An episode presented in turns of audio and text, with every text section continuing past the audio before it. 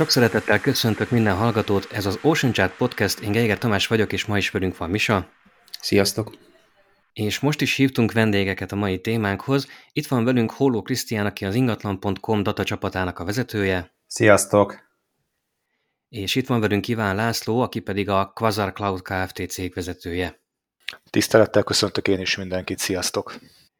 És ami miatt a vendégeinket most hívtuk, az a, az a mai téma mégpedig elsősorban egy kicsit a cloudról, a felhőről szeretnénk beszélni, picit elővezetve a, a digitális transformációval, mint nem is tudom, borzasztóan nagy területtel, azt hiszem, hogy azt most nem fogjuk, meg nem is akarjuk most azt minden egyes szőrén kibontani, inkább csak egy picit így megalapozni vele. Ugye azért is hoztuk így össze most ezt a vendég sereget, ha szabad így fogalmaznom, mert ugye Chris elsősorban talán a Google Cloud oldaláról tud majd reményeink szerint hozzátenni a gondolatokhoz, Laci pedig a, a Microsoft Cloud irányából tud majd reményeink szerint hozzászólni a kérdésekhez, és akkor így vélhetően egy olyan adást sikerül majd összehoznunk, ami picit ilyen sokszínűbb lesz, és nem feltétlenül csak a Google dolgaival foglalkozik, hogy ez az, ami miatt most uh, ti itt vagytok, és ami miatt uh, meghívtunk titeket. Köszönjük szépen, hogy elfogadtátok ezt a meghívást.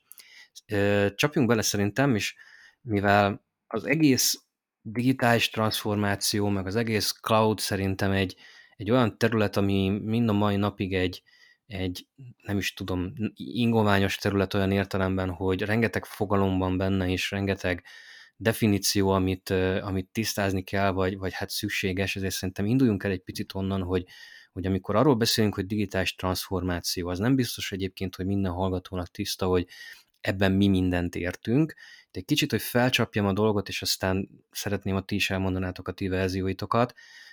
Picit keresgéltem, mert én úgy gondoltam, hogy azért ezeket a definíciókat már jó néhány helyen leírták, nem biztos, hogy most én akarok erre megszülni egy mondatot. Találtam például egy cikket Sólyom Balástól a digitalhungary.hu-n, ő, ő azt írta például erről, hogy számomra a digitális transformáció azt jelenti, hogy az adott cég szervezet elkezdi belekódolni a vállalat DNS-ébe a digitális gondolkodást.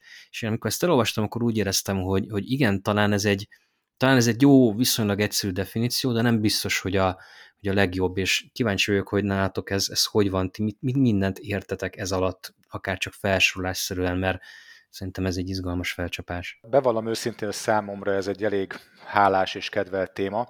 Ugye viccesen szoktuk mondani, hogy kvázi mi a homlokunkra tetováltuk a, a cloudot, hiszen benne van a célnevünkben is, és az utóbbi néhány évben elég sokszor volt lehetőségem beszélgetni különféle fórumokon erről a jelenségről. Nekünk, nekünk is van erre definíciónk, megint csak nem biztos, hogy a legjobb, de próbálom ezt így átadni.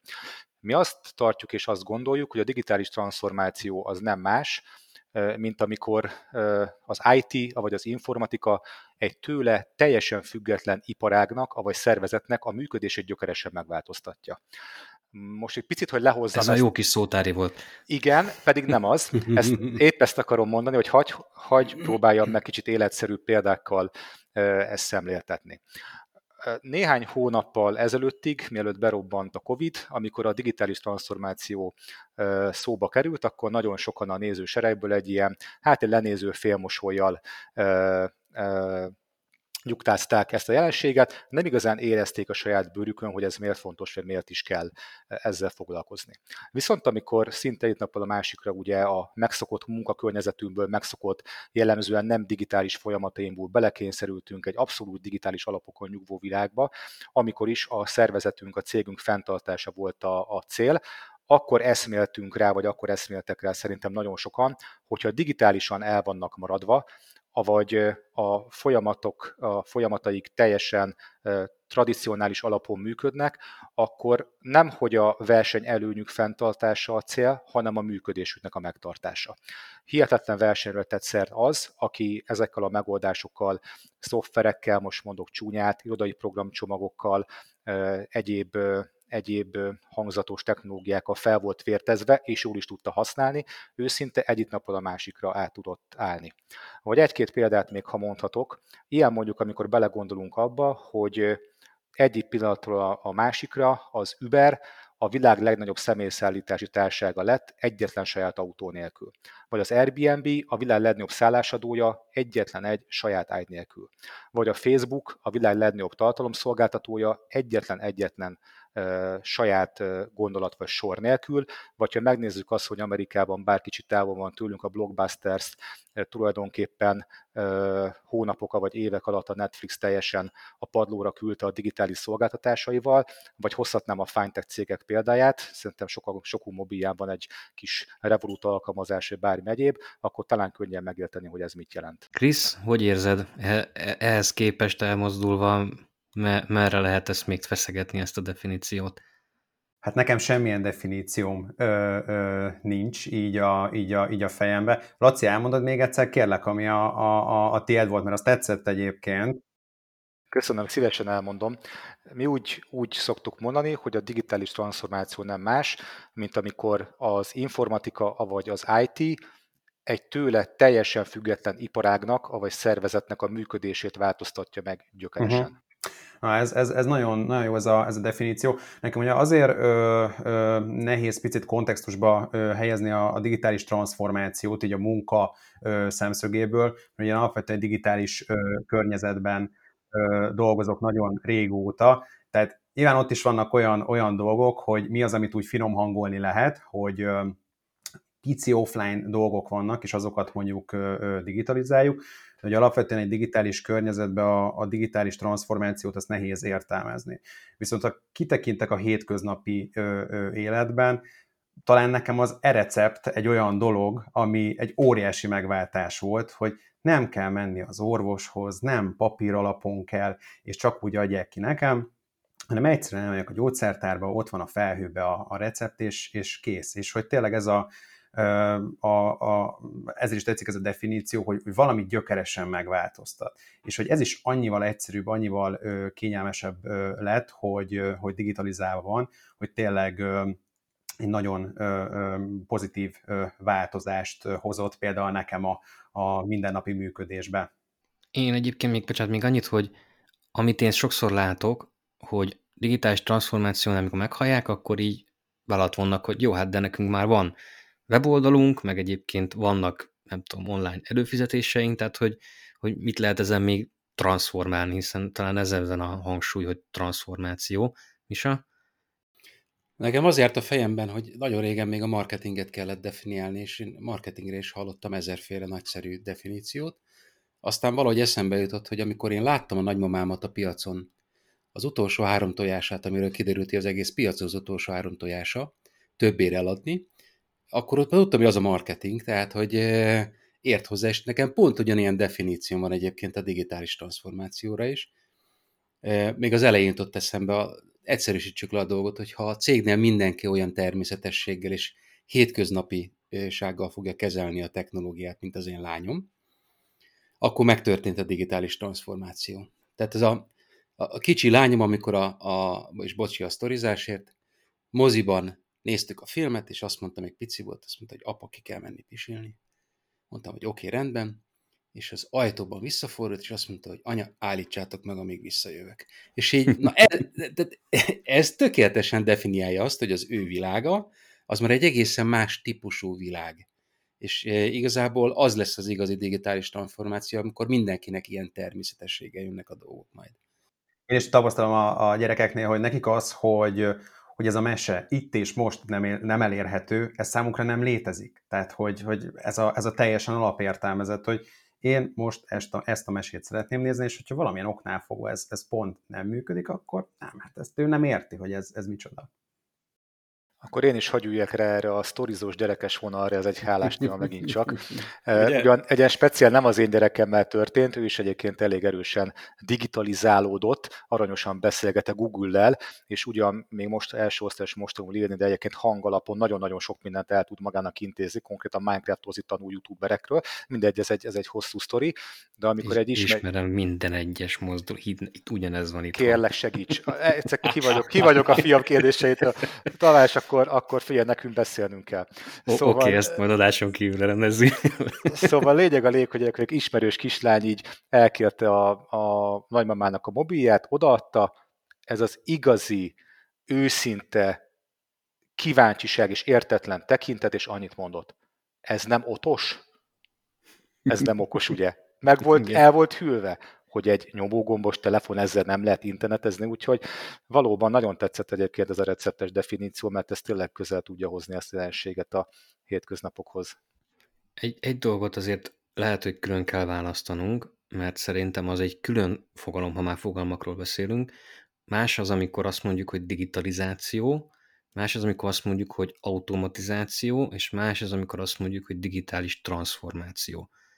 Én, én, én ezt a három dolgot nagyon külön érzem, és közben főleg a digitalizáció, meg a digitális transformáció között lehet, hogy, hogy könnyen át lehet csúszni, hogy, hogy melyik micsoda.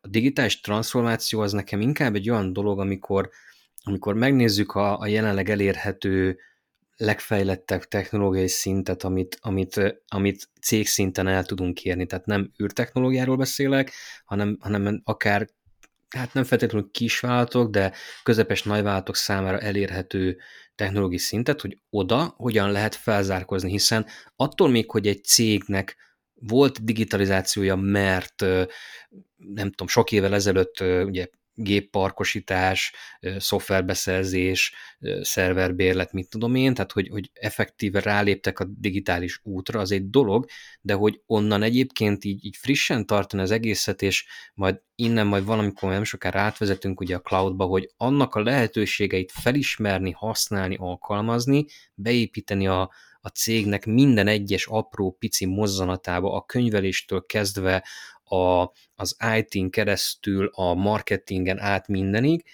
az, ami szerintem a, a transformációt leginkább meghatározza. Én sokkal kézzelfogható példával tudok élni. E, ugye itt márciusban a, a digitális oktatás elindult, és hogy mennyire nem sikerült a digitális transformáció a magyar közoktatásban, azt nem mutatja az, hogy volt egy kormányhivatal, aki a digitalizációval foglalkozott, és eszükbe nem jutott a digitális transformáció. Tehát hirtelen ránk szakadt ez a helyzet, voltak már anyagok digitalizálva, viszont az iskola nem volt fölkészülve a digitális oktatásra. És ez egy tökéletes példa arra, hogy az egyik meg a másik miben különbözik egymástól. Köszönöm, köszönöm szépen. Szerintem nagyon jó helyen vagyunk. Mi szoktuk mondani, hogy a, a valójában a technológia meg a tudás tud együtt üzletértéket teremteni. Mit is értek ez alatt? Hát attól, hogy vannak eszközeink, amit ugye Tamás te is említettél, vagy Misa te is, hogy vannak digitalizált tudcok, megvan mondjuk a szoftverparkunk, vagy a hardwareparkunk, vagy bármi egyéb, de ha folyamat szinten, és szerintem itt ez egy vízválasztó, hogyha folyamat szinten nem tud beépülni a működésünkbe, nem tudjuk ezeket jól használni, akkor valójában ezek mit sem érnek, én azt gondolom. Nekem még az jutott eszembe, amit Tomi mondta, hogy, hogy van egy cég, hogy hát van egy weboldalam, és akkor végül is ez így, ez így, ez így megy és működik. És ugye pont egy 2020 kapcsán, ami, ami szerintem nagyon sokat változott idén, az a online élelmiszerrendelésnek a, a, a piaca, és hogy ott is szerintem nagyon szépen kezd az kirajzolódni, hogy melyek azok a szolgáltatók, ahol persze alapvetően ő működik, meg, meg lehet csinálni a dolgokat, illetve melyek azok a szolgáltatók, akik minél jobban próbálják a, a technológia adta lehetőségeket kihasználni, és tényleg egy olyan, olyan folyamatot ö, ö, nyújtani a vevők számára, ami, amiről én is azt érzem, hogy az egyik a sokkal kényelmesebb, mint a másik. Itt ugye az előbb belementünk abba, hogy az iskola, mint példa, ne csak rossz példákat mondjak, mert egyébként a, a digital, nem, a transformációban az oktatás az azért az mondjuk azt, hogy elbukott, de hogy jó példákat is mondjak, nekem nagyon kellemes és pozitív élmény az elmúlt éveknek a, az okmányirodai változásai, hogy azért ott láthatóan nagyon sok dolgot elkezdtek rendesen összereszelni. Ugye tudjuk, hogy száz darab A rendszerből áll az egész, és csiliárd dolgot még az ott dolgozók is nagyon nehezen, de látszik egy, egy nagyon komoly igyekezet és egy cél, hogy amit át lehet tolni digitálisba, és online intézhetővé, azt ők megpróbálják online intézhetően megcsinálni. Nyilvánvalóan egy, egy helyben fotót vagy egy dokumentum kinyomtatását nem lehet, de amit elő lehet készíteni, évekkel ezelőtt egy autó átírásánál jöttem rá, hogy online föl lehet készíteni az autó átírást. Van egy felület, ahol én kitöltök minden adatot, és igazából amikor odaérkeztem, a, a maga az okmányirodai alkalmazott se tudta, hogy ilyen van, majd ránézett, és azt mondta, hogy ja, itt meg minden adat megvan, most már innen csak egy perc az egész, egy új forgalmi. Szóval ez, ez egy nagyon pozitív dolog, és én ezt látom benne a, a, a, a jó ívet, a jó irányt. No, szerintem a transformációról magáról még rengeteget lehetne beszélni, bútatóiról, meg előkészítéséről. Most elsősorban inkább azt próbáltam, vagy azt próbáltuk körbejárni, hogy ha most egy ilyen gyors körbeírás kell, hogy mi micsoda, akkor az körülbelül mi, mi, mit tudunk ehhez hozzátenni fogalom szinten. Szerintem minden egy picit próbálj meg átlovagolni akkor magára a felhőre, ami ugye, mint cloud az, hogy mondjam, nem feltétlenül maga a digitális transformáció, viszont mindenképpen része, és rengeteg mindent hozzá tud tenni azokhoz a folyamatokhoz, ami a digitális transformációban lehetőség. És az első dolog, ami eszembe jutott a felhő kapcsán, hogy ugye most mindegy, és ez így lesz gyakorlatilag az egész adásban, hozzá lehet tenni, hogy mindegy, hogy melyik felhőről beszélünk.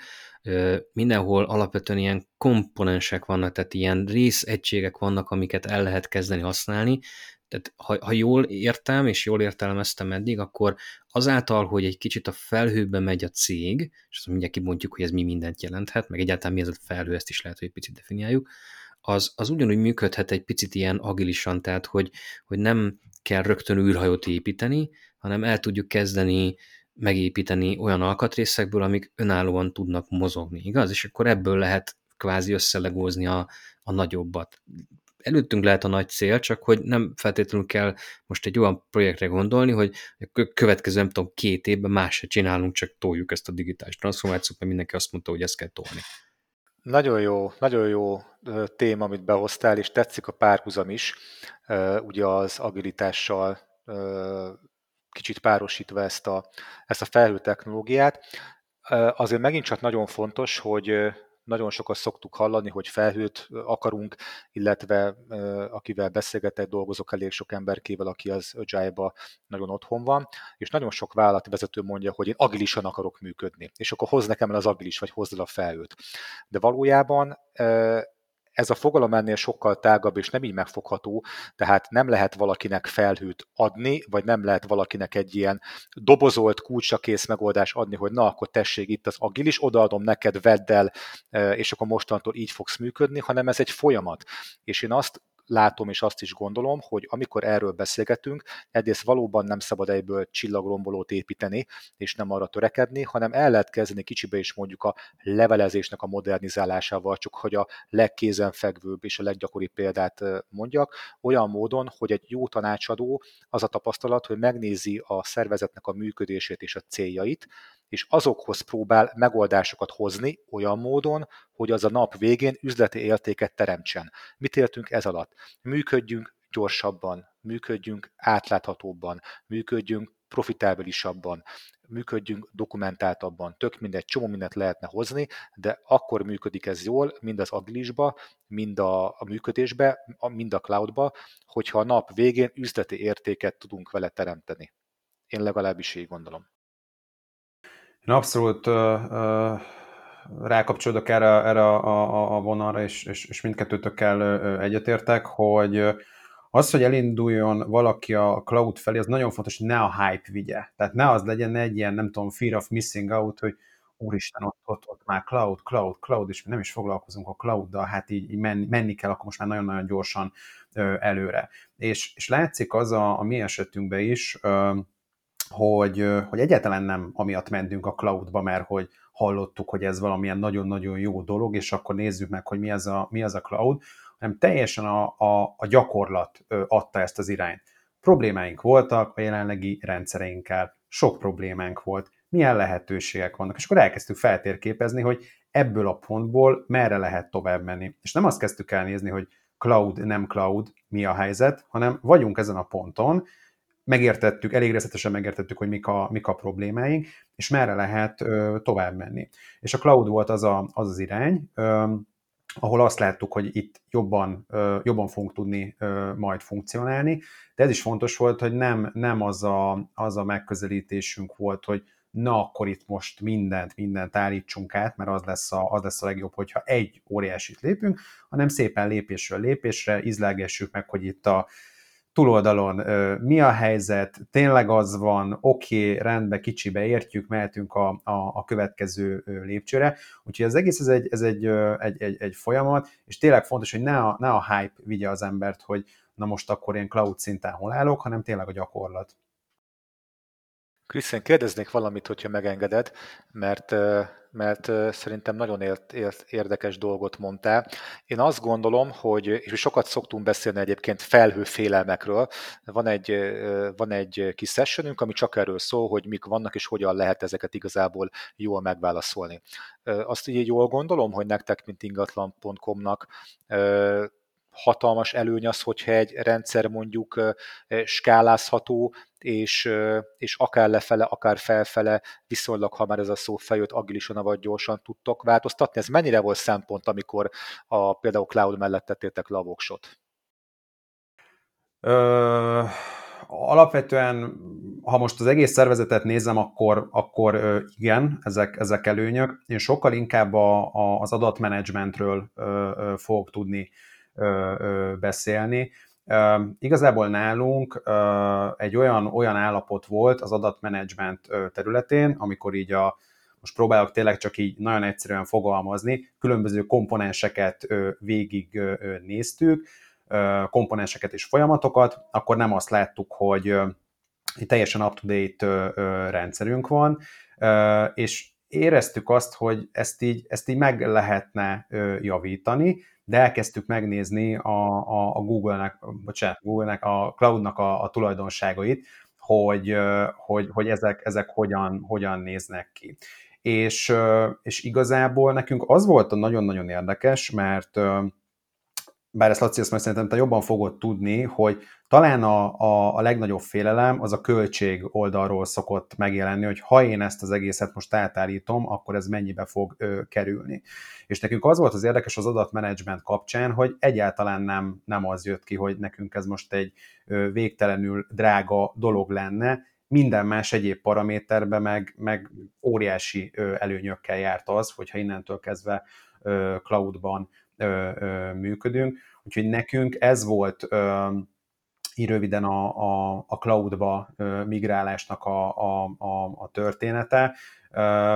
Szerintem ez nem egy, nem egy ilyen nagyon-nagyon klasszikus, hogy egy, egy nagyon nagy rendszert, nagyon skálázható, tehát ezek nálunk kevésbé voltak szempontok, szempont volt ez is, de nem ez volt az ö, szempont, úgyhogy ezek voltak azok a gondolatok, ami mentén elindultunk. Egy kicsit lazítok, mert nagyon komolyak vagytok. Azt tudtátok, hogy a, a felhőtől való félelemnek az a neve, hogy nepofóbia? Tényleg van egy ilyen... Egy ilyen De ez a felhő-felhő, nem? Tehát, igen, hogy... igen, igen. Tehát, hogy egy növekvő félelem, hogyha az emberek lát, látnak felhőket gyülekezni, vagy például kiszáradó száj és hányinger, amikor a felhőre gondol és szerintem egyébként tuti biztos van olyan cégvezető, akinél ez a kiszáradó száj és hányinger, ez előjön. De egy, egy nagyon kicsit lépjünk hátra. Belevágtunk a nagyon komoly részekbe. Segítsetek nekem definiálni a hétköznapi embernek a felhőt. Vegyük azt, hogy, hogy egy olyan vállalkozás vagyunk, akiket ez a dolog érdekel, és már odáig eljutottunk, hogy tudjuk azt, hogy a, az iskolában a kréta a gyereknek, ott, ott már a felhőben vannak a, a jegyei, meg hogy a, amit említettél, Krisztián, hogy a, a, a receptet feltolták a felhőbe, és a, a gyógyszertárban a gyógyszerész lehívja a felhőből, majd kiadja nekem a, a, az egy gyógyszeremet. De ugye nagyon sok embernek itt, itt, itt véget ér igazából a dolog, én még hozzátennék egy csomót, tehát a, a repülőegyed is a felhőben van, vagy a, a, mit tudom, a fotókat elódon, amit automatikusan föltol a, a Google Cloudba, vagy, a, vagy az Apple Cloudba, vagy bárhová. Cégeknél a számlázási rendszer, vagy a vásároltam egy GoPro-t, és most már azt is lehet kérni, hogy az összes felvételemet tologassa föl a felhőbe, otthoni kamerának a mentése, ezt tudjuk. De azért segítsetek definícióban, cégeknek mit jelent egy kicsivel pontosabban. Kezdem én, hogyha gondoljátok, próbálom akkor ezt, ezt megfogni. Pontosan felszoktam tenni ezt a kérdést, Misa, amit te is, te is így feltettél nekünk. meg szoktam kérdezni az emberektől, hogy cégvezetőktől, tegye fel a kezét az, aki felhőt használ. Általában így igen, ez a kicsit ilyen kiszáradó szájpadlás, és nem nagyon mennek, mennek fel, ugye nem nagyon, nem nagyon emelődnek fel a, a kezek a magasba, és amikor azt a kérdést teszem fel, hogy és kinek van géméje? Hát akkor nyilván minden kéz a magasba lendül, és az az általános tapasztalat, amit te is említettél, hogy borzalmasan sok felhős megoldás szolgáltatást használunk magánemberként, de nem biztos, hogy ennek a tudatában vagyunk egyrészt, az is egy trend, hogy magánemberként sokkal innovatívabbak vagyunk, mint cégvezetőként, de sokkal előbb kezdünk el használni újdonságokat, mint ahogy azt bevisszük a cégünkbe. Ennek elég sok oka lehet, tehát ebben nem okvetlenül mennék bele, de hogyha arra gondolunk, hogy a zenét mondjuk hallgatjuk a, a Spotify-ról, vagy lehet Apple Music, vagy teljesen más. A filmeket most már nem a tévén nézzük, hanem a Netflixen, az HBO-gon, vagy a Apple tévén, teljesen mindegy. A bankolást nem biztos, hogy a jól megszokott hárombetűs magyarnál végezzük, hanem egy fintech cégnél, aki mondjuk lehet a Revolut. Nem biztos, hogy taxit hívunk, hanem mondjuk van egy DriveNow, vagy egy DriveShare, azt hiszem most már úgy hívják, alkalmazásunk, vagy egy, vagy egy MOL, akármi csodánk, és szerzünk magunknak egy kocsit, és használjuk pay-per-use alapon. Az üzenet, üzenetek tekintetében emlékszem, mekkora flash volt, mikor bejött a videótelefonálás, és akkor minden osztálytársam, aki megtehette ilyen telót, kért a szüleitől, és akkor ez hatalmas, hatalmas dolog volt. Most már igazából, hogy a családdal Viberen, Messengeren, FaceTime-on, akárhogy tartjuk a kapcsolatot, az tulajdonképpen teljesen triviális, mint ahogy a gyerekes példáknál előjött. Tehát a felhő a cég számára én azt gondolom, hogy azt jelenti, hogy mindenki szeretne, vagy a cégek, cégvezetők többsége szeretne jól dolgozni és jobban dolgozni. És jellemzően ezt szerintem Krisz meg tud erősíteni, vagy cáfolni, de srácok szerintem ti is marketing oldalról, azért a legjobb, a leginnovatívabb, a legtutibb cuccok, azok nagyon sokáig a nagyvállalatok játszótereként működtek. Egy KKV, egy kis cég nem tudta magának megengedni, mert olyan nagy költség volt az kiépíteni helybe, hogy az nem volt rentábilis, nem érte meg. Most viszont ugyanazokat az alkalmazásokat használhatja egy Vasmegyei pékségnek a vezetője vagy dolgozója, mint egy csikágói nagyvállalatnak a, a CEO-ja. Teljesen mindegy. Azért, mert a technológiát lehozták a kkv szintjére, és nagyon sok esetben havidíjas alapon ténylegesen néhány euróért felhasználóként egy vállalat megengedheti magának, hogy ilyen informatikai megoldásokat használjon. Tehát egyrészt a felhő azt gondolom, hogy egy borzalmasan nagy korlátlanságot is tud adni az embernek, hogy igenis gondolkodhat abba, hogy neki legyenek jó megoldásai, úgy, hogy azok egyébként könnyen használba vehetőek legyenek user oldalról. Hozzáteszem, itt a szakértői támogatás nagyon-nagyon fontos. És itt beszélgethetünk levelezésről, adatmentésről, de beszélgethetünk egy Facebook vagy Google Ads fiókról is, hogyha, hogyha jól sejtem, hiszen ezekkel, ezekhez sem kell most már azért pilóta diploma. Persze azért érteni kell hozzá, de azért, azért ez meg. De, de megerősítem, kell hozzá diploma. Értem, értem. Akkor elnézést, elnézést kérek, majd majd valahogy ezt az elszólásunk kompenzálom. Szóval nekem ezt a korlátlanságot, szabadságot és innovációt jelenti. Egyébként, amit mondtál, az is fontos szerintem, mert ezt lehet, hogy megint nem mindenki látja, hogy ugye amikor felhőről, meg felhős technológiákról beszélünk, akkor tulajdonképpen olyan nagy kapacitású, hogy mondjam, nagy tudású rendszerekről beszélünk, amiket igénybe tudunk venni, aminek egyébként a költségvezet a komoly tétel lenne egy cég számára, hogyha ott helyben magának próbálná megoldani, ráadásul csomó olyan dolog van a felhőben, aminél a, a, a szolgáltatásnak a, a felügyelete, az, az gyakorlatilag nem ránk szakad, vagy nem olyan mértékben szakad ránk, mint ahogyan, ahogyan egy, egy, egy, nem tudom én például egy önálló szerverbérletnél esetleg ez előfordulna, nem, Laci? Így van. Ugye említettem, hogy van egy ilyen felhő mítoszok, félelmek előadás sorozatunk, és ugye pont erről van szó, hogy sokan azért félnek tőle, egyébként talán teljesen jogosan, hiszen nem okvető tudják, vagy kell tudniuk, hogy ez hogy működik, hogy nem kézzel fogható. Ugye a valóság az, hogy Ugye hát az emberek, hogyha már voltak ilyen szerver teremben, most ilyen csúnyákat mondok, akkor láthattak egy ilyen dögnagy szekrényt, általában ilyen nagyon megnyugtató zöld fények vannak rajta, ugye a zöld az mindig jót jelent, akkor tudjuk, hogy működik, rendben vagyunk, stb. stb. És úgy megnyugszunk, hogy ott van előttünk. Az az igazság, hogy amikor felhőről beszélünk, az adataink, vagy az informatikai rendszerünk olyan hatalmas méretű szerverparkokban van, mint egy kisebb város, és olyan szintű rendelkezésre állással és biztonsági intézkedésekkel van ellátva, olyan magas rendszerkövetelmények vannak és biztonság ezekben, a, ezekben az adatközpontokban, egyeket adatközpontoknak hívják, amit mi ö, vállalatként, önálló vállalatként szinte soha nem érhetnénk el, avagy olyan hatalmas költség lenne ezt, ezt létrehozni, hogy sose fizetődne ki. Úgyhogy a valóságban ugyanolyan szerverek van, nem ugyanolyan, amely kicsit szerintem jobbak, szerverek vannak, illetve minden egyéb informatikai eszközök, mint amit láthatunk egy salgópolcon, és valójában ennek a rendelkezése áll sokkal magasabb, mint egy simáé. Én a kérdést felszoktam tenni, hogy amennyiben a takarítónő a szerverterembe éppen felsöpör vagy felmos, és kirúgná a dugajból azt a hálózati kábelt, ugye nem lenne gond. Igen, az is egy szempont, Krisz. Hát Laci érződik, hogy nem először magyarázza, hogy ez a, ez a cloud, ez, ez miről is szól. Nekem itt sincs, itt sincs definícióm, és egyébként így Lacit hallgatva még, még, még ez alapján is, is nagyon nehéz megfogalmazni, hogy mi az a cloud egyáltalán.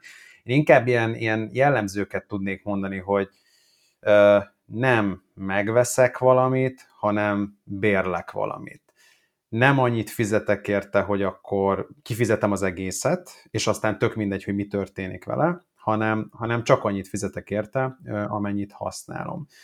Nem az történik, hogy itt van nálam minden, hanem valahol, valahol távol van valami. Illetve amit Tomi is mondott, hogy, hogy itt valamilyen nagyon, nagyon profi dolgok lehetnek. És ugye ez, ezek is abból, abból fakadnak, ami, még egy-két más gondolat kapcsán is összejön, hogy a, hogy a méretgazdaságosság. Tehát, hogy itt, hogyha egy valakinek kell megcsinálnia egy nagyon profi dolgot, akkor azt meg tudja csinálni, mert utána azt több millióan igénybe fogják venni. De az, hogy a több millióból egy megcsinálja önmagának, az tuti biztos, hogy nem csak, hogy nem fogja megérni, nem sok esetben fizikailag lehetetlen is, mert itt akkora nagyságrendi különbségek vannak. Úgyhogy én valahogy így tudom első lépésbe a, a, a cloudot, hát nem is definiálni, hanem inkább csak körbeírni, hogy mi is lehet ez nagyjából.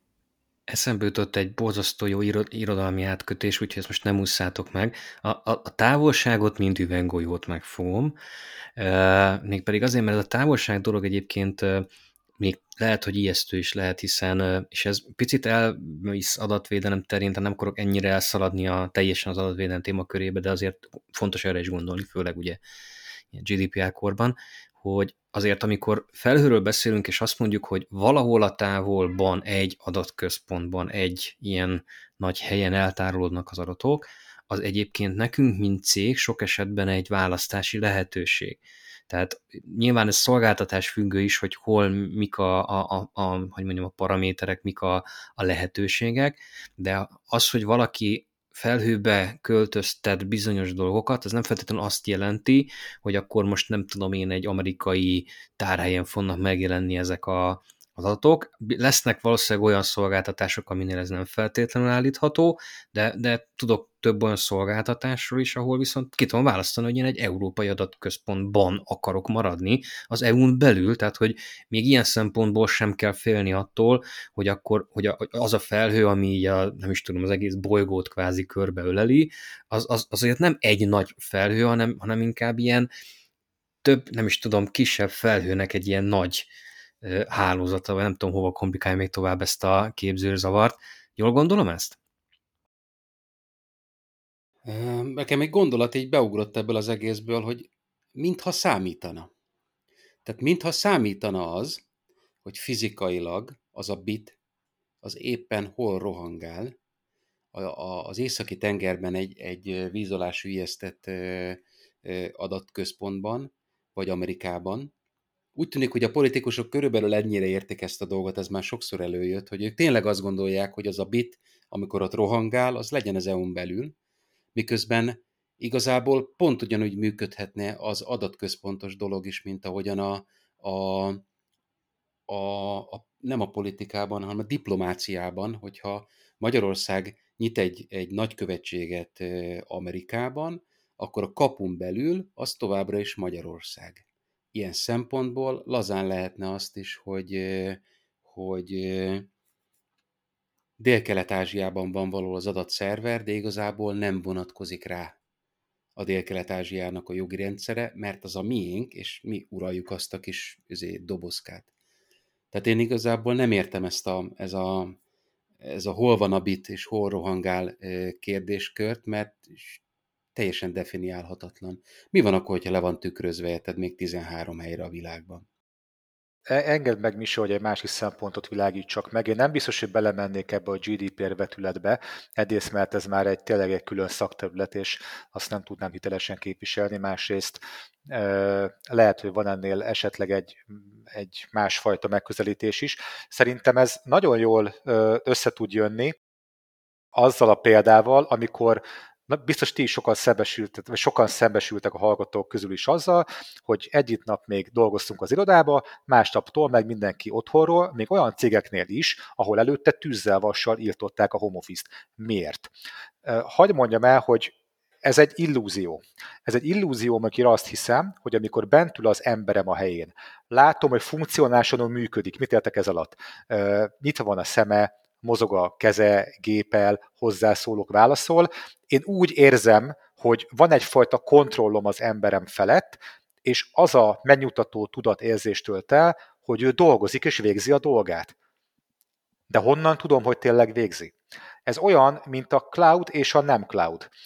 Amikor ott az a bizonyos regszekrény, az a böhöm nagy vas, amit látok, és a megnyugtató zöld fények rajta vannak, akkor nekem az az érzetem, hogy van egyfajta kontrollom, megpaskolom az oldalát, hú, de jó, itt van, minden tuti, minden működik, kivéve, hogyha a takarítónő körülje ugye a kábelt, mert akkor e, azért na, elég nagy tétet mernék, mernék letenni, hogy elég gond lenne a visszállással, mindegy, szembe azzal, hogy nincs mondjuk ilyen vasam, nem látom, hogy ketyeg, és attól félek, hogy az majd akkor biztos nem fog működni. Tehát azt gondolom, hogy ez egyfajta megközelítés, és kell is, hogy legyen egyfajta bizalom, ugyanúgy a technológiában, meg az emberekben is, hogy nem attól függ a működése, vagy a jól működése, hogy ő fizikailag ott van, vagy nem ott van. Értetek, hogy mire akarok így rávezetni? Én abszolút értem, amit mondasz. Hagyj challenge egy kicsit, jó?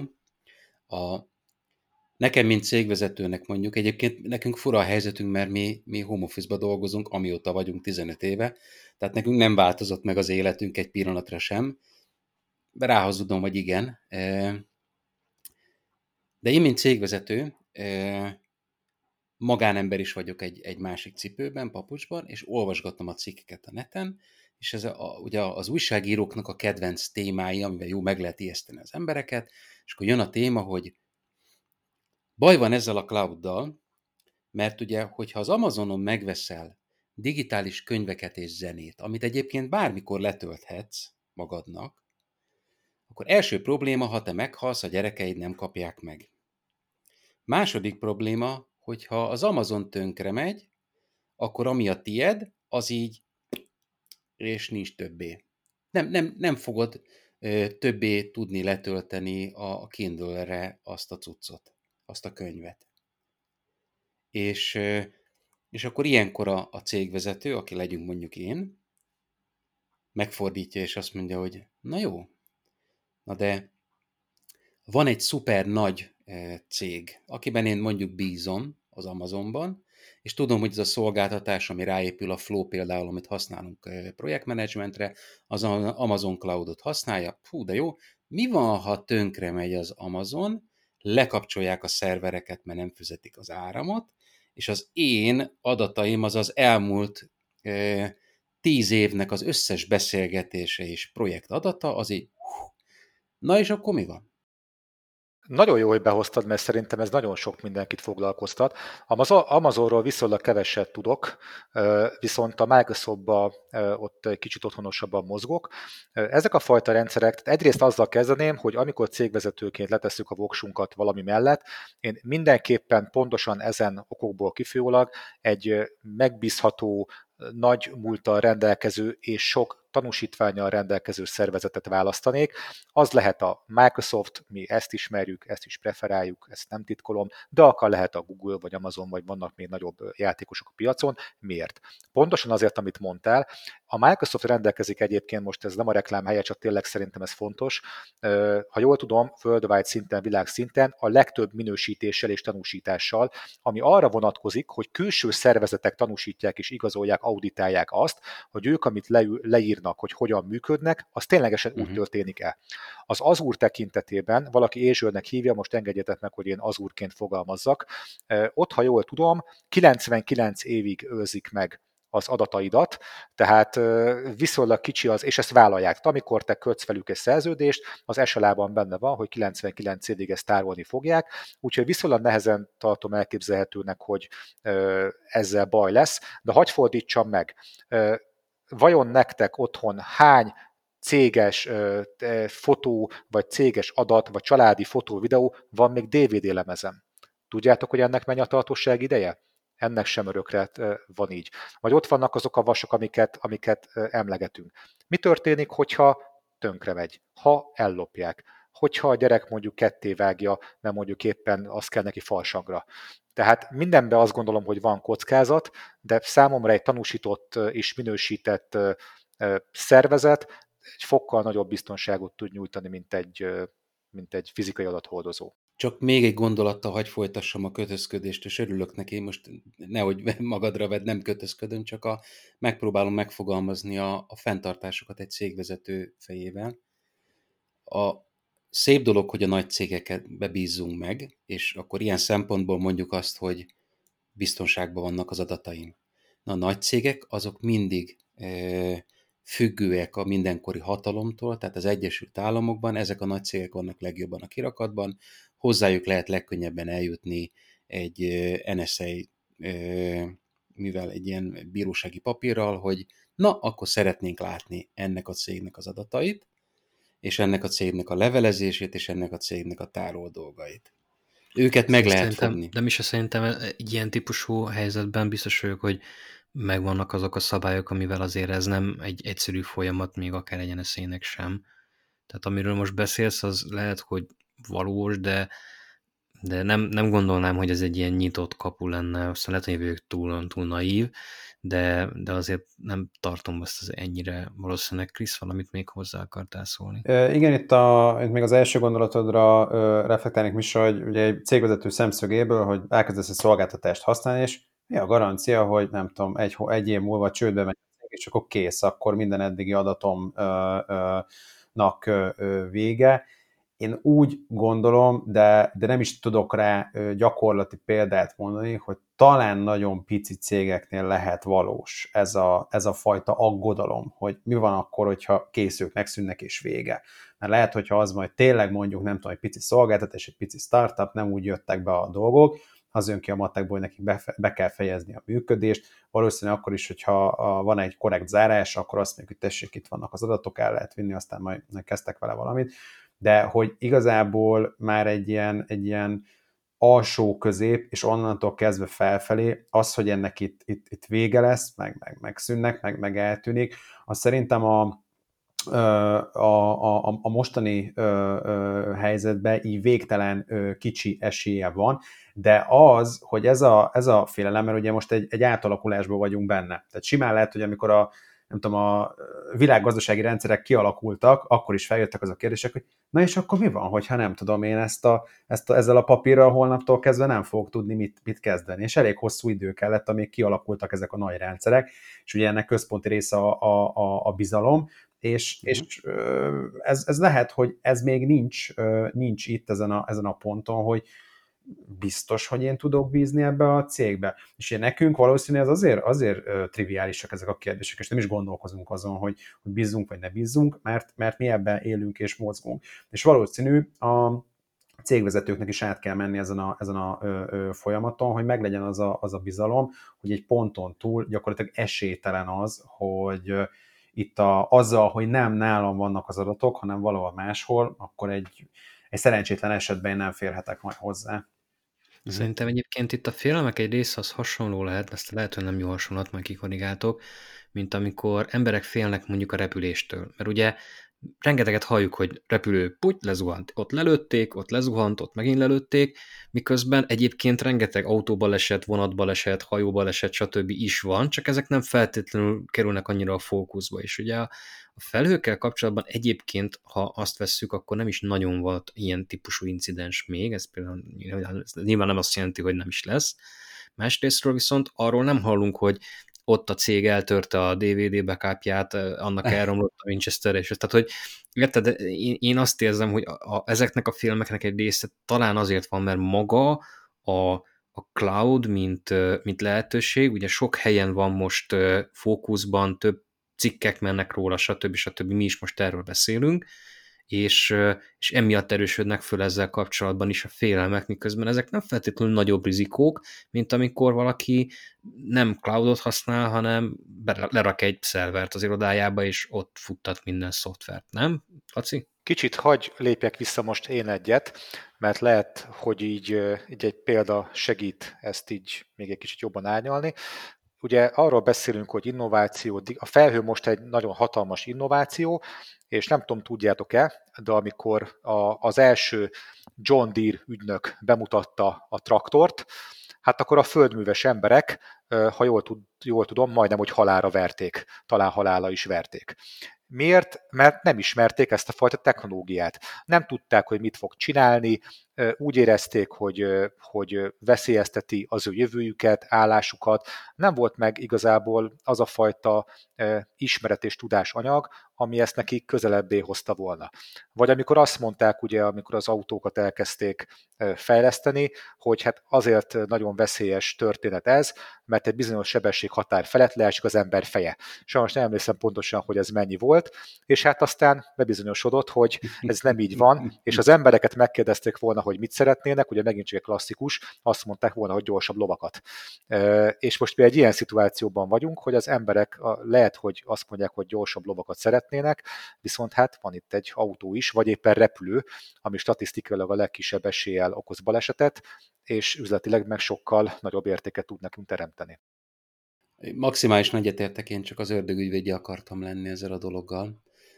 Most így bevillan nekem, hogy én emlékszem egy ilyen néhány évvel ezelőtt, amikor nálunk is a flow egy pár órára ledőlt, akkor kiderült, hogy valami földrengés volt, és egy ilyen, egy ilyen cross csendes óceán nagy adatkábel szakadt el, és annak a helyreállítása azért néhány órát igénybe vett, és addig akadozott a szolgáltatás, de ez meg sem közelíti annak a, a lehetőségét, vagy a kimaradásnak a esélyét, mint amikor mondjuk a, a, nem tudom, a hajógyári szigeten van a szerverpark, és elönti a, a, az árvíz a hajógyári szigetet, és elúszik az összes szerver. A másik a, a Google-el... Remélhetőleg azért azokat jobban tárolják, jobban védik azért az ilyen vizektől, Igen. de értem a példát. Tehát, hogy mondjuk egy, egy, egy magáncég. A, a másik, itt menet közben kikerestem, a, ugye, hogy a kormányok kérhetnek adatokat, a Google-nek és valószínűleg a többinek is van egy úgynevezett átláthatósági jelentése, amit egyébként a transparencyreport.google.com-on el lehet érni, és hát így nézegettem, csak itt Magyarországon, ugye ők közé teszik, hogy a kormányok mit kérnek tőlük, csak itt Magyarországon azért nagyságrendileg évente egy ilyen 50-100-200 kérelem azért érkezik a Google felé, hogy jogi kérelmek, adatigénylés, adatközlés, feltárni vala, valamelyik fióknak a tulajdonosát, IP címeket, egyebeket, tehát azért a, a, a kormányok odafordulnak, igenis, hogy a, a nagy ö, szolgáltatókhoz. Misa természetesen odafordulhatnak, én megint csak a Microsoft példát tudom hozni. Én úgy tudom, hogy náluk jogerős bírósági végzés szükséges ahhoz, hogy egyáltalán lejárnak bárkivel beszélgetni arról, hogy fiók hozzáférés, stb Az Azure tekintetében viszont olyan komolyan veszik azt, hogy más nem férhet hozzá az adathoz, hogy amikor létrehozol egy fiókot, kapsz egy biztonsági kulcsot, melyel beléphetsz. Azt azért őriz meg nagyon, mert ha elveszted, senki nem tud belépni a fiókodba. Tehát uh-huh. persze természetes egyébként, ha megfordítjuk, valahol irreális lenne, hogyha azt várnánk az ilyen, tehát jogkövető állampolgárok, üzletemberekként, hogyha azt várnánk az ilyen hatalmas szolgáltatóktól, hogy semmi esetre se adják ki az adatokat. Na azt gondolom, hogyha van egy jogerős bírósági ítélet például, akkor miért ne? Egyértelmű. Hát akkor van egy ok hozzá. Így van, így van. Um, csak úgy lári fel. Sőt, azt támogatom is, tehát, hogy, hogy ne lehessen egy ilyen felhő mögé elbújtatni mondjuk egy illegális tranzakciót, vagy egy, egy dark web, mit tudom én, kereskedelmi hálózatot, hát nem már. Pontosan ez olyan lenne, mint hogyha egy bankot nem kötelezhetnének arra, vagy egy kormányt, hogy kiadjon különböző embereket vagy számlákat. Ez kicsit... Erről beugrott nekem a, a kicsit megint lazítok, a, a, itt elkomolykodtam ezekkel a, ezekkel a kérdéseimmel a, a dolgot, hogy láttam egyszer egy ilyen, egy ilyen vicces karikatúrát a, a, a blockchainről és a bitcoinról, és akkor a, a főnök mondja, hogy bevezethetjük a cégnél egyébként, csak az a nagyon fontos, hogy visszakövethetőek legyenek a, legyenek a tranzakciók, és nálunk legyen hoztolva biztonságos környezetben. Igen. Figyeljetek ide, egy picit hagyd lépjek már tovább, mert nagyon sok mindent beszéltünk általánosságban a felhőről, félelmekről, lehetőségekről. Próbáljunk meg egy picit megfoghatóbb dolgokat felhozni, jó? Hogy, hogy amikor tegyük fel, hogy akkor valaki ezt átgondolta, és azt mondja, hogy jó, oké, akkor, akkor irány a felhő, amúgy is lehet, hogy már részben ott vagyunk, de akkor aknázzuk ki jobban mennék így körbe, tehát hogy ne az legyen, hogy, hogy, hogy egy valaki beszél nagyon hosszan. Mindenkitől első körben egy-egy példát várnék, hogy, hogy ti mit tudnátok mondani, hogy amikor valaki a felhő megy, simán lehet egy adatos példa is akár, hogy, hogy mi az, ami a felhőben ott más, jobb, mit tudom, gyorsabb, tehát bármi, ami kicsit egy ilyen use case teszi a, a felhőnek a használatát, jó? Krisz, kezded most te? Ö, igen, tudom ö, ö, kezdeni. Uh, igazából nekünk az egy nagyon nagy élmény volt, amikor, ugye most azért uh, tudom ezeket így mondani, mert most már aktívan uh, használjuk a, a felhőt, hogy nagyon sok olyan dolog esett ki, amivel sok időt kellett tölteni. Nem a core businessről szólt, nem az értékteremtésről szólt, hanem itt összedőlt valami, itt ezt egy kicsit meg kéne szögelni, megszögeljük, de még akkor is lassú lesz, akkor valahogy, valahogy, valahogy ezt, ezt, ezt jobban kéne csinálni, és hogy itt van, csak, csak használjuk, csak beleülünk és megyünk vele, és, és, és semmi, semmi egyéb dologgal nem kell foglalkozni. Úgyhogy szerintem ezek lehetnek azok a dolgok, ami, ami, ami mindenképp egy olyan előny a, a, a felhőnél, amit hogyha az ember ö, ö, megfelelő use case-ben használja, akkor biztos, hogy meg fogja tapasztalni. Laci, tőled egy példa? Valami, ami kicsit ilyen kézzelfogható, konkrét Abszolút. mozgás a felhőbe? Szívesen, ez egy nagyon friss példa, és kicsit rá is csatlakozik mind az adatbiztonságra, mind a Covid-ra, mind a kettőt érintettük. A elég tipikus use case szerintem egy cég úgy működött, hogy a biztonsági mentés a következő módon zajlott. A rendszergazda, a céges rendszergazda minden pénteki napon, minden héten fogta a kis külső merevlemezt, körbebattyogott az irodába, mindenkinek rádugta a gépére, és egyesével lementette azokat. Majd, mint aki jó végezte dolgát, visszabattyogott a helyére, és ezt a külső merevlevezt lazán az asztalára helyezte, hogy hát akkor itt a céges biztonsági mentésünk. Ugye hát érezzük, hogy ez több szempontból viszonylag így nehezen értelmezhető.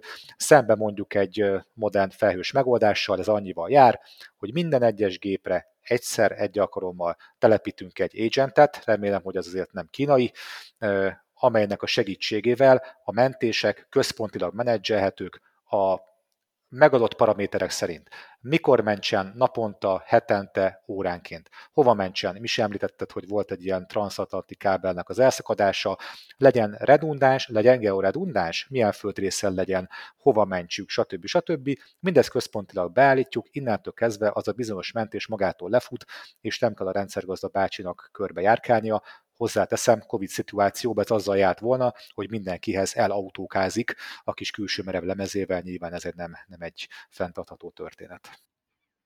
Ami nekem például eszembe jutott, és talán viszonylag az első lépések között megléphető, amikor valaki megy ezen az úton, az például maga az egész web oldal, az egész webes szolgáltatásoknak a, a költöztetése. Gondolok itt arra, hogy ha, ha van valakinek mondjuk egy webáruháza, vagy, vagy bármilyen olyan, hogy mondjam, a weboldalán egy, egy szolgáltatás, egy szoftveres szerviz, tök mindegy, akkor, akkor ezt nem feltétlenül egy bérelt szerveren, vagy nem feltétlenül legrosszabb esetben egy ilyen osztott tárhelyen futtatja, hanem, hanem egy, egy új közegbe kerül, ami, ami, ami teljesen más az eddigiekhez képest. Tehát nem, nem vettem egy tárhelyet egy tárhely szolgáltatónál, meg nem feltétlenül bérlek ott egy szervert, hanem a, a felhőt használom ki, és a felhőben úgynevezett ilyen virtuális szervert vagy szerver parkot üzemeltetek, ami nem feltétlenül fizikailag egy-egy szervernek a teljes leuralása,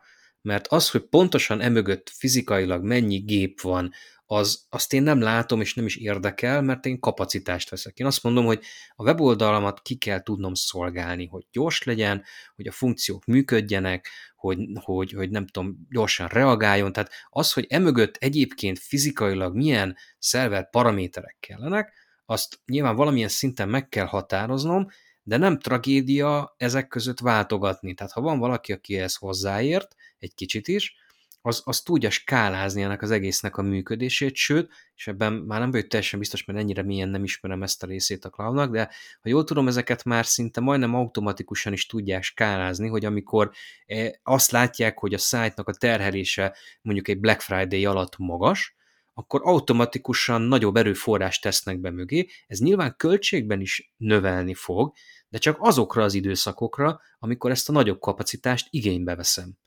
És ez, ez egy óriási differencia ahhoz képest, hogy veszek egy fix ö, paraméterezésű szervert, azon vagy tud futni a, a szolgáltatásom, vagy nem tud futni, vagy néha fut, néha. Ehhez képest tudok venni egy olyan kvázi tárhelyet, akkor nevezzük egyenlőre így leegyszerűsítve, ami tök dinamikusan a háttérben igazodik ahhoz, ahol én most tartok a növekedési ütememben, nem, Krisz? Igen, itt csak a, a, arra, hogy az erőforrás költség, hogy nálunk is úgy tudom nagyon egyszerűen megfogalmazni, akkor szokták kérdezni, na és akkor most akkor ez a cloud, oké, okay, nagyon jó, de biztos, hogy drágább lett. És ha most tényleg mindent, mindent összerakunk, akkor, akkor igazából nem, nem lett drágább. De azért is, mert mi nem azt csináljuk, hogy 0-24-be azt a nagyon combos szolgáltatást pörgetjük, hanem csak alkalmanként szeretnék bizonyos nagy mennyiségű adatot megmozgatni, és tök nagy élmény, hogy mondjuk azt nem 20 perc alatt csinálja meg, hanem 20 másodperc alatt, onnantól kezdve, hogy én végeztem, azt, a, azt az erőforrást viheti valaki más. Tehát, hogy ez tényleg egy üzleti szemszögből is egy, egy nagyon előnyös dolog elég sok helyen, hogy igazából nem lesz drágább, de cserébe meg sokkal jobb lesz. Szuper, szuper, hogy ezt így első kézből elmondtad, mert nem meglepő módon mi is sokat foglalkozunk ezzel a témával, hogy mi drága és mi nem. És, és hagy erősítsem meg, hogy és hagy, hagy mondjak egy rossz gyakorlatot. Tehát amikor egy az egybe le akarunk, mi úgy hívjuk, egy per egybe le akarjuk képezni a földi, ahogy te mondtad, nagyon-nagyon combos infrát, ami arra van kihegyezve, hogy Black Friday, Red Friday, karácsony, húsvét, nem tudom, joy kupon napok, akkor ugye maxra kell lőnünk, és tényleg bika rendszereket kell felépítenünk, de ugye ez egy egyszeri, nagyon magas költségű beruházás, amit meg kell tennünk.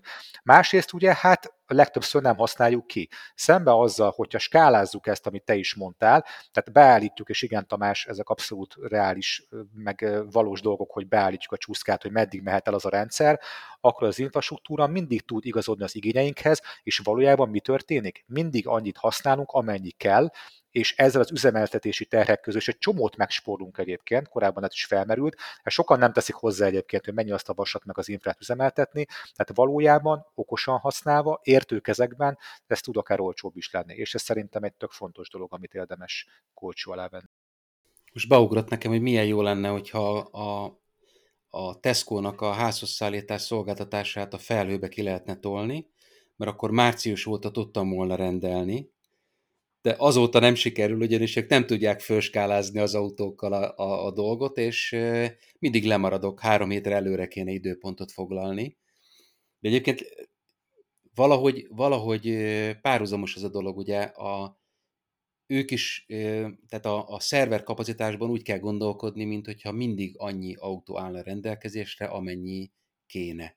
Itt viszont ugye a való világban sajnos nem lehet így skálázni, és ez is fura most érdekes, amit mondtál. Én hallottam, hogy volt egy kezdeményezés, nem tudom, megvalósult-e. Nem tudom, hogy a Tesco volt, az Osem vagy a Spár, vagy tök mindegy, de pont azért találta ki valamelyik ezek közül, hogy a taxisoknak nem volt túl sok munkája, hogy vonják be a taxisokat, illetve különböző magánszemélyeket ezekbe a kiszállítási bulikba, pont azért, hogy ki tudják szolgálni az igényeket, ha belegondolsz, és hogyha a nagy képet nézzük, ez is lehet egyfajta skálázódás vagy rugalmasság, amikor olyan entitások állnak rendelkezésre, vagy bevonhatóak, igazából igény alapon, akik ki tudják a megnövekedett igényeket szolgálni. De ez marha érdekes kérdés, amit veszegetsz, hogy hogyan lehet ezt a cloudos, tulajdonképpen végtelen teret a, a kézzel fogható fizikális térbe implementálni. Mondjuk itt azért a taxisokkal van a legnagyobb baj, mert tudom, hogy bitcoint is elfogadnak, csak az apróval nem szarakodnak. Tehát... Jaj, ez nagyon... ez, ez nagyon odaszúr. Szerintem mostantól csak álnéven rendel taxit. Nem Szerintem olvastad ez ezt a, most... ezt a cikket róluk? Ez nagyon aranyos volt. Hogy elfogadnak bitcoint is. Na mindegy. Igen, annyi gondolat jutott eszembe erről, hogy ugye a cloudnak az erőforrás felhasználása az nagyon-nagyon univerzális. Tehát, hogy lehet, hogy egyik pillanatban valamilyen ö, ö, üzleti alkalmazás ö, fut éppen, utána egy kormányzati, egészségügyi, és a többi, és a többi.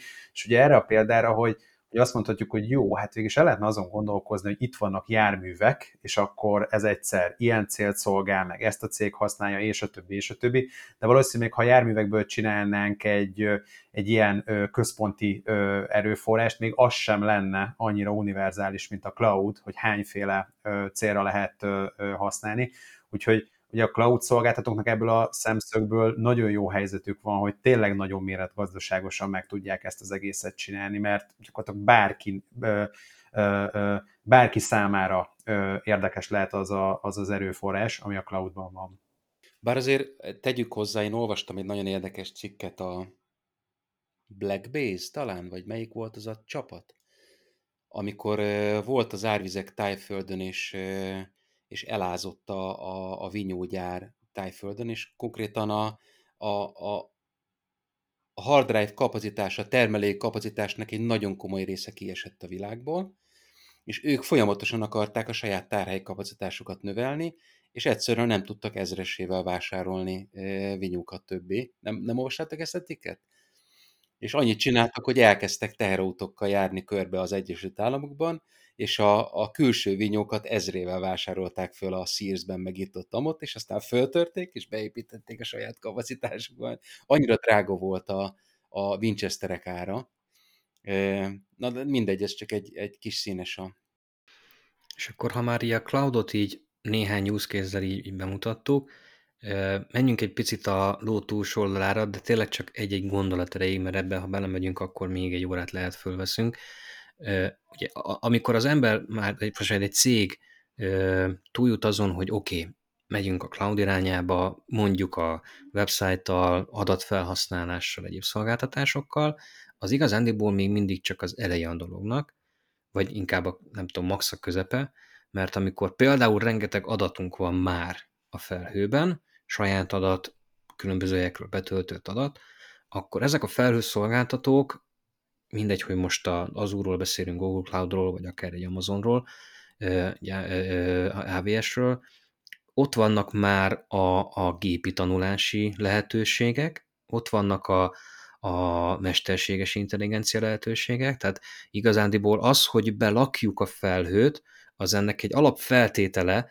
de hogy a lehetőség mi még a felhőben, az csak az után következik, és én azt gondolom, hogy ha valaki már tényleg komolyan gondolja, egy kicsit visszakötve az elejére azt, hogy digitális transformáció, akkor, akkor mind a mellett, hogy, hogy, hogy felhőt használ, és felhőszolgáltatásokat használ, és hozzáteszem, nem feltétlenül egy felhőt használ, tehát ez is egyébként egy, egy teljesen valid dolog, hogy valaki használ bizonyos szolgáltatásokra egy Azure-t, más szolgáltatásokra használ egy Google Cloud-ot, mert melyik éppen hogy van kézre. Most pont a, a Google Cloud-nak volt egy ilyen online konferenciája, és ők például elég sokszor említették azt a fogalmat, csak hogy kicsit még nagyobb zűrzavart okozzak, hogy multi-cloud, tehát hogy, hogy nem feltétlenül arról van szó, hogy egy cégnek el kell köteleződnie egy szolgáltatással. Néha vannak funkciók, amik, amik itt is elérhetőek, ott is, innen veszem, onnan veszem igénybe, és hogyha ezek egy kicsit így átjárhatóak, azzal a cégek csak nyerni fognak, és valahol egy win-win ki tud alakulni. Tehát én, én azt érzem még ebbe az egész cloudban, meg a digitális transformáció, hogy fontos üzenetnek, hogy, hogy önmagában az, hogy belakjuk ezt a teret, az, az, az igazándiból az alapjait ö, hozza majd a jövőnek, és az egész, hogy, hogy transformáció, meg cloud, ez nem egy véges történet, tehát ez nem, nincs egy teteje, hogy, hogy eddig lehet eljutni, és nincs tovább, mert, mert ezek évről évre fejlődnek, jönnek ki az új lehetőségek, az új technológiák, tehát igazából felzárkózni kell sokszor egy cégnek, és ez a borzasztó nagy kihívás, mert minél később kezdi el ezt valaki, annál nagyobb lemaradásban lesz, nem? Nagyon nagy hosszú volt ez a monológ, bocsánat, de ezt most így kitört belőlem. Igen, elég, elég hosszú volt, de sok értékes gondolatot osztottál meg. Kezdjünk talán a, talán a végéről. Amikor ez az egész cloud-os történet elindult, nagyjából 5-6 évvel ezelőtt az informatika területén, akkor még azt mondogattuk, hogy hát aki, aki igazából későn kapcsol, az talán már csak az utolsó vagomba tud felszállni a vonaton. Most már inkább azt kezdjük el mondogatni, hogy aki nem száll fel erre a vonatra, vagy eddig nem szállt fel, annak lehet, hogy már nem lesz helye. Azt gondolom, hogy ezeknek a megoldásoknak a használata, de beszélhetünk a marketingről is. Megint csak egy érdekesség ma hallottam. Ugye most már az, hogy legyen marketinged, meg online marketinggel foglalkozzál céges szinten, állítólag okos emberek szerint alapkövetelmény. Tehát nem egy ilyen de jó lenne, hanem alap. És ebben kéne ugye jól működni, és nem is csak öncél, öncélúan, mert az, hogy van egy weboldalom, vagy van egy ERP-m, vagy egy CRM-em, vagy cloudos levelezésem, az igazából önmagában csak egy eszköz, amit ugye használunk. Mindenkünk a célunk igazából az az lenne, hogy ezzel valami jobbat, valami többet tudjunk csinálni és hogy az AI hogyan tud mondjuk beépülni az emberek életébe, arra hozhatok egy ilyen gyakorlati példát, mert hát ha így Bátran, hogy nem, sőt. sokan észreveszik, nem tudom, hogy mennyire használják, vagy hányan használják a Microsoft Teams alkalmazást, hát a nemzetközi adatok szerint elég sokan, mert ugye most már 75 millió napi aktív user van a korábbi... Csak például nálunk az iskola az így működik gyakorlatilag. Az osztályfőnökkel, az osztályjal, meg mindennel Teams-en van a kapcsolat, abszolút. Na, szuper.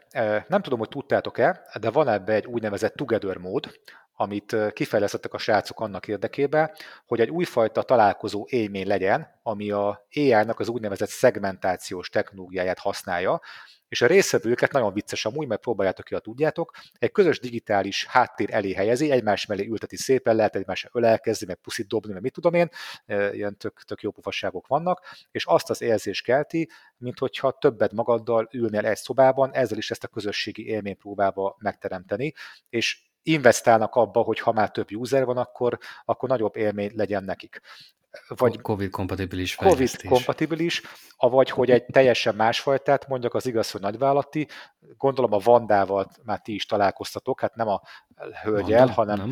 Nem, nem ismeritek? Ez a, ez a Telekomnak, meg a T-Systemsnek a, az AI fejlesztése. E, igazából Vanda egy digitális, hát nagyon leegyszerűsítve egy, Fish. nevezzük így, digitális e, asszisztensnek, aki by default fogadja a hívásokat, 120 ezer mondat megértésére képes, és havonta már 30 ezer ilyen ügyfélkérést old meg önállóan. A múltkor egyébként én már három lépésig el tudtam jutni Vandával, három hónappal ezelőtt még csak egyik, tehát egyébként önmagát tanítja Vanda. Egyébként az úr alapukon fut, azért is, azért is hoztam be. Igaz, hogy ez egy nagyvállalati felhasználás, de mégis hihetetlen, hogy ilyeneket meg tudunk valósítani. Itt ez a témához kapcsolódóan hagyd kérdezek gyorsan egyet, ez az AI, ez nagyon birizgálja a fantáziámat, és szerintem ebből lesz nekünk egy későbbi adásunk. Tomi, hát ezt még külön körbe kell majd járni, persze. Ez most nézek. Nem is akarom túlhúzni, mert a... megint lesz egy másfél órás adásunk. A Google-nél emlegették, de olyan nagyon távoli, ilyen maszatolos módon azt, hogy a, a mesterséges intelligenciát és a cloudot tehát kvázi ki tudod bérelni az ő, ő tanuló algoritmusaikat és a mesterséges intelligenciát arra, hogy a te saját adataidat elemezgesd. Ez van. És ez egy, ez egy állati izgalmas része annak, hogy hogyan lehet a, a felhőt felhasználni, hogyha már egyszer ott van az a rengeteg bit, akkor hagyjuk majd valaki átrágja magát rajta, ráadásul nem testidegen, mert ez is az is izé bitekből áll, és köpjön ki valami értelmezhető, okos dolgot nekem. Ez teljes mértékben van a, a Google-nél, ez nem egy ígéret, hanem ez van, nem mm. csak a Google-nél egyébként, hanem ugyanúgy mondom, az Amazonnál is megvan, meg az Azure-nál is megvan, úgyhogy ez egy teljesen létező dolog. Ez egy dolog, amit föl tudsz használni, amikor már, már ott tartasz, de ez nem az első lépések egyike, hogy ezt ki tud használni. Krisz, még valamit mondani akartál? Én itt csak annyi ö, gondolattal ö, ö, folytatnám, vagy, vagy, vagy összegezném, ö, amit, amit mondtatok, hogy a, a, a cloudba történő elindulás az nem, nem egy ilyen egy alkalmas ö, dolog. Tehát sokkal inkább egy ilyen, egy ilyen mozaik-szerűen ö, ö, összeálló valami, és ez már onnan is látható egyébként, hogy ö, mert ugye a, a, a Google Cloud-ban mozgunk, de látszik az, hogy mi is az, az, a, az a pár szolgáltatás, amit használunk, az csak egy nagyon-nagyon pici része annak, a, annak az egésznek. Én sem tudnám most felsorolni, hogy a, a Google Cloud-nak milyen ö, szolgáltatásai vannak, és, és, és előbb-utóbb, ahogy, ahogy halad, halad az ember előre, egyre több kapcsolódási pont jöhet ki. Tehát a, például, amit mondtatok, hogy igen, ott laknak az adatok, itt vannak különböző AI szolgáltatások, hát nagyon egyszerűen lehet a, a kettő között kapcsolatot építeni és elkezdeni ezeket a lehetőségeket is kihasználni. Úgyhogy talán Tomi, te is ezt mondtad, hogy ez, ez egy ilyen végtelen dolog, és, és tényleg így van én csak azt tudom mondani, hogy, hogy érdemes a, az első lépéseket megtenni, kipróbálni, és utána úgy is fogja az ember érezni, hogy merre, meddig érdemes neki menni ebbe a témában. Már majdnem a végénél vagyunk, egy gyorsat azért még hagyd kérdezzek, ezért most itt tartunk most. Azért azt is tudjuk, hogy ez még nagyon az eleje ennek a, a, a jövőnek, a technológiának. Mondjatok már egy ilyen, egy ilyen e, futurisztikus képet, hogy mi az, ahová ez ki tudja e, nőni magát. Nem, nem baj, ha nagyon elszáll a gondolat. Most lehet fantáziálni szerintem. Krisz? Mm. Jó kérdés. Én még... Vágyakról is lehet szó akár. Én egy picit, picit, picit gondolkozok. Nagyon, nagyon nehéz egyébként ebből ilyen, ilyen, ilyen teljesen konkrétat ö, ö, megfogni, úgyhogy én nem fogok most tudni ilyen, ilyen nagyon jól kézzelfogható dolgot mondani. Az, az, az biztos, hogy a, a, a változás és a változásnak a tempója az megállíthatatlan, lassulni biztosan nem fog, inkább csak gyorsulni. Ezzel tök egyetértek, és valóban egy, egy nehéz kérdés. Ugye épp az imént beszélgettünk az adatról, és az adatról szokták mondani, hogy az adat az új olaj, csak hogy egy ilyen közhelyet azért el, el, elpuffogtassak. De amikor ténylegesen arról beszélünk, hogy nem tudom, azt a grafikont ismeretek-e, egy kutatás szerint nagyon-nagyon sokáig az üzlet a technológia előtt járt, tehát sokkal több üzleti igény volt, mint amit a tech le tudott követni. Most ez a trend megfordult. Olyan eszméletlen dolgokat tudunk megcsinálni, meg hát az arra a hivatottak, szakértők meg tudnak csinálni technológiailag, amit az üzlet most még nem is tud felfogni, a jog meg nem tud leszabályozni. Csak a kettő témát hozzak be, az egyik az önvezető autók. Tudom, hogy ez is egy lerágott csont, de egyébként nem tudom ki mennyire gondolt bele, hogy nem azért nincsenek még önvezető autók, mert technológia ne lehetne megcsinálni, hanem azért, mert a jog, jog nem tudta lekövetni. Egy konkrét példa, szomorú eset, valaki terült az autó. Ki a felelős? A szolgáltató? A tulajdonos? Senki? Mi alapján döntött az autó. Tehát ez egy nagyon érdekes dolog, meg amikor arról beszélgetünk, hogy mesterséges híradósok vannak most már Szingapurba, és nem mondanád meg egyébként, hogy ők nem húsvér emberek, avagy ugye szintén a világ keleti részén social rating van.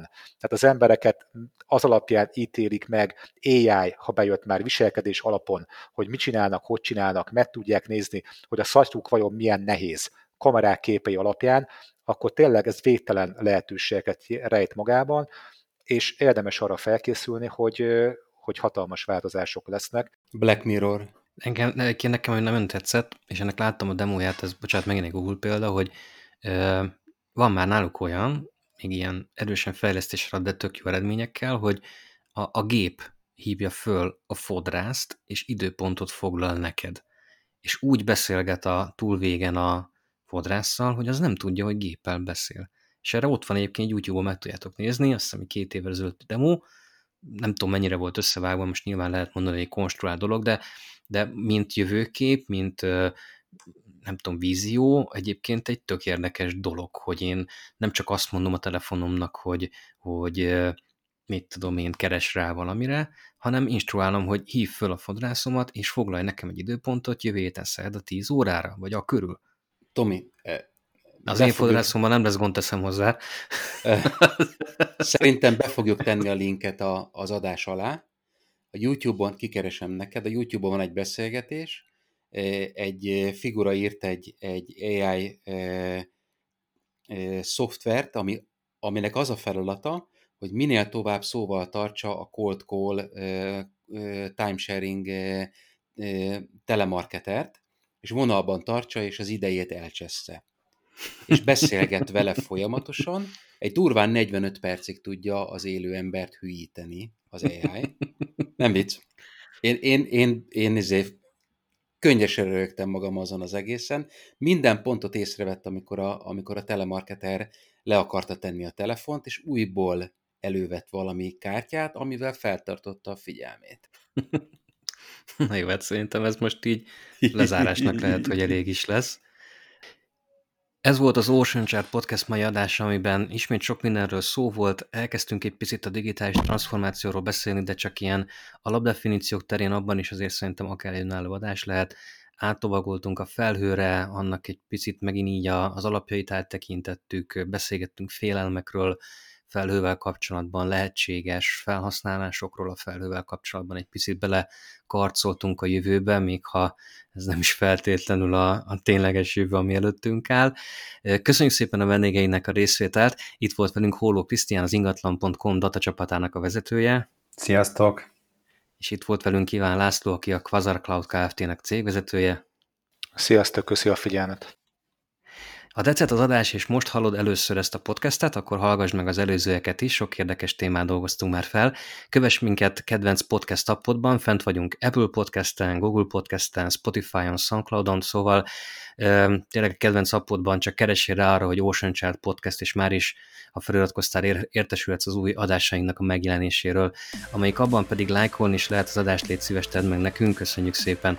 Ha pedig már like van Facebook oldalunk is, Ocean Chart Podcast néven megtaláltak és kedvelhettek minket, és természetesen weboldalunk is van, oceanchart.hu.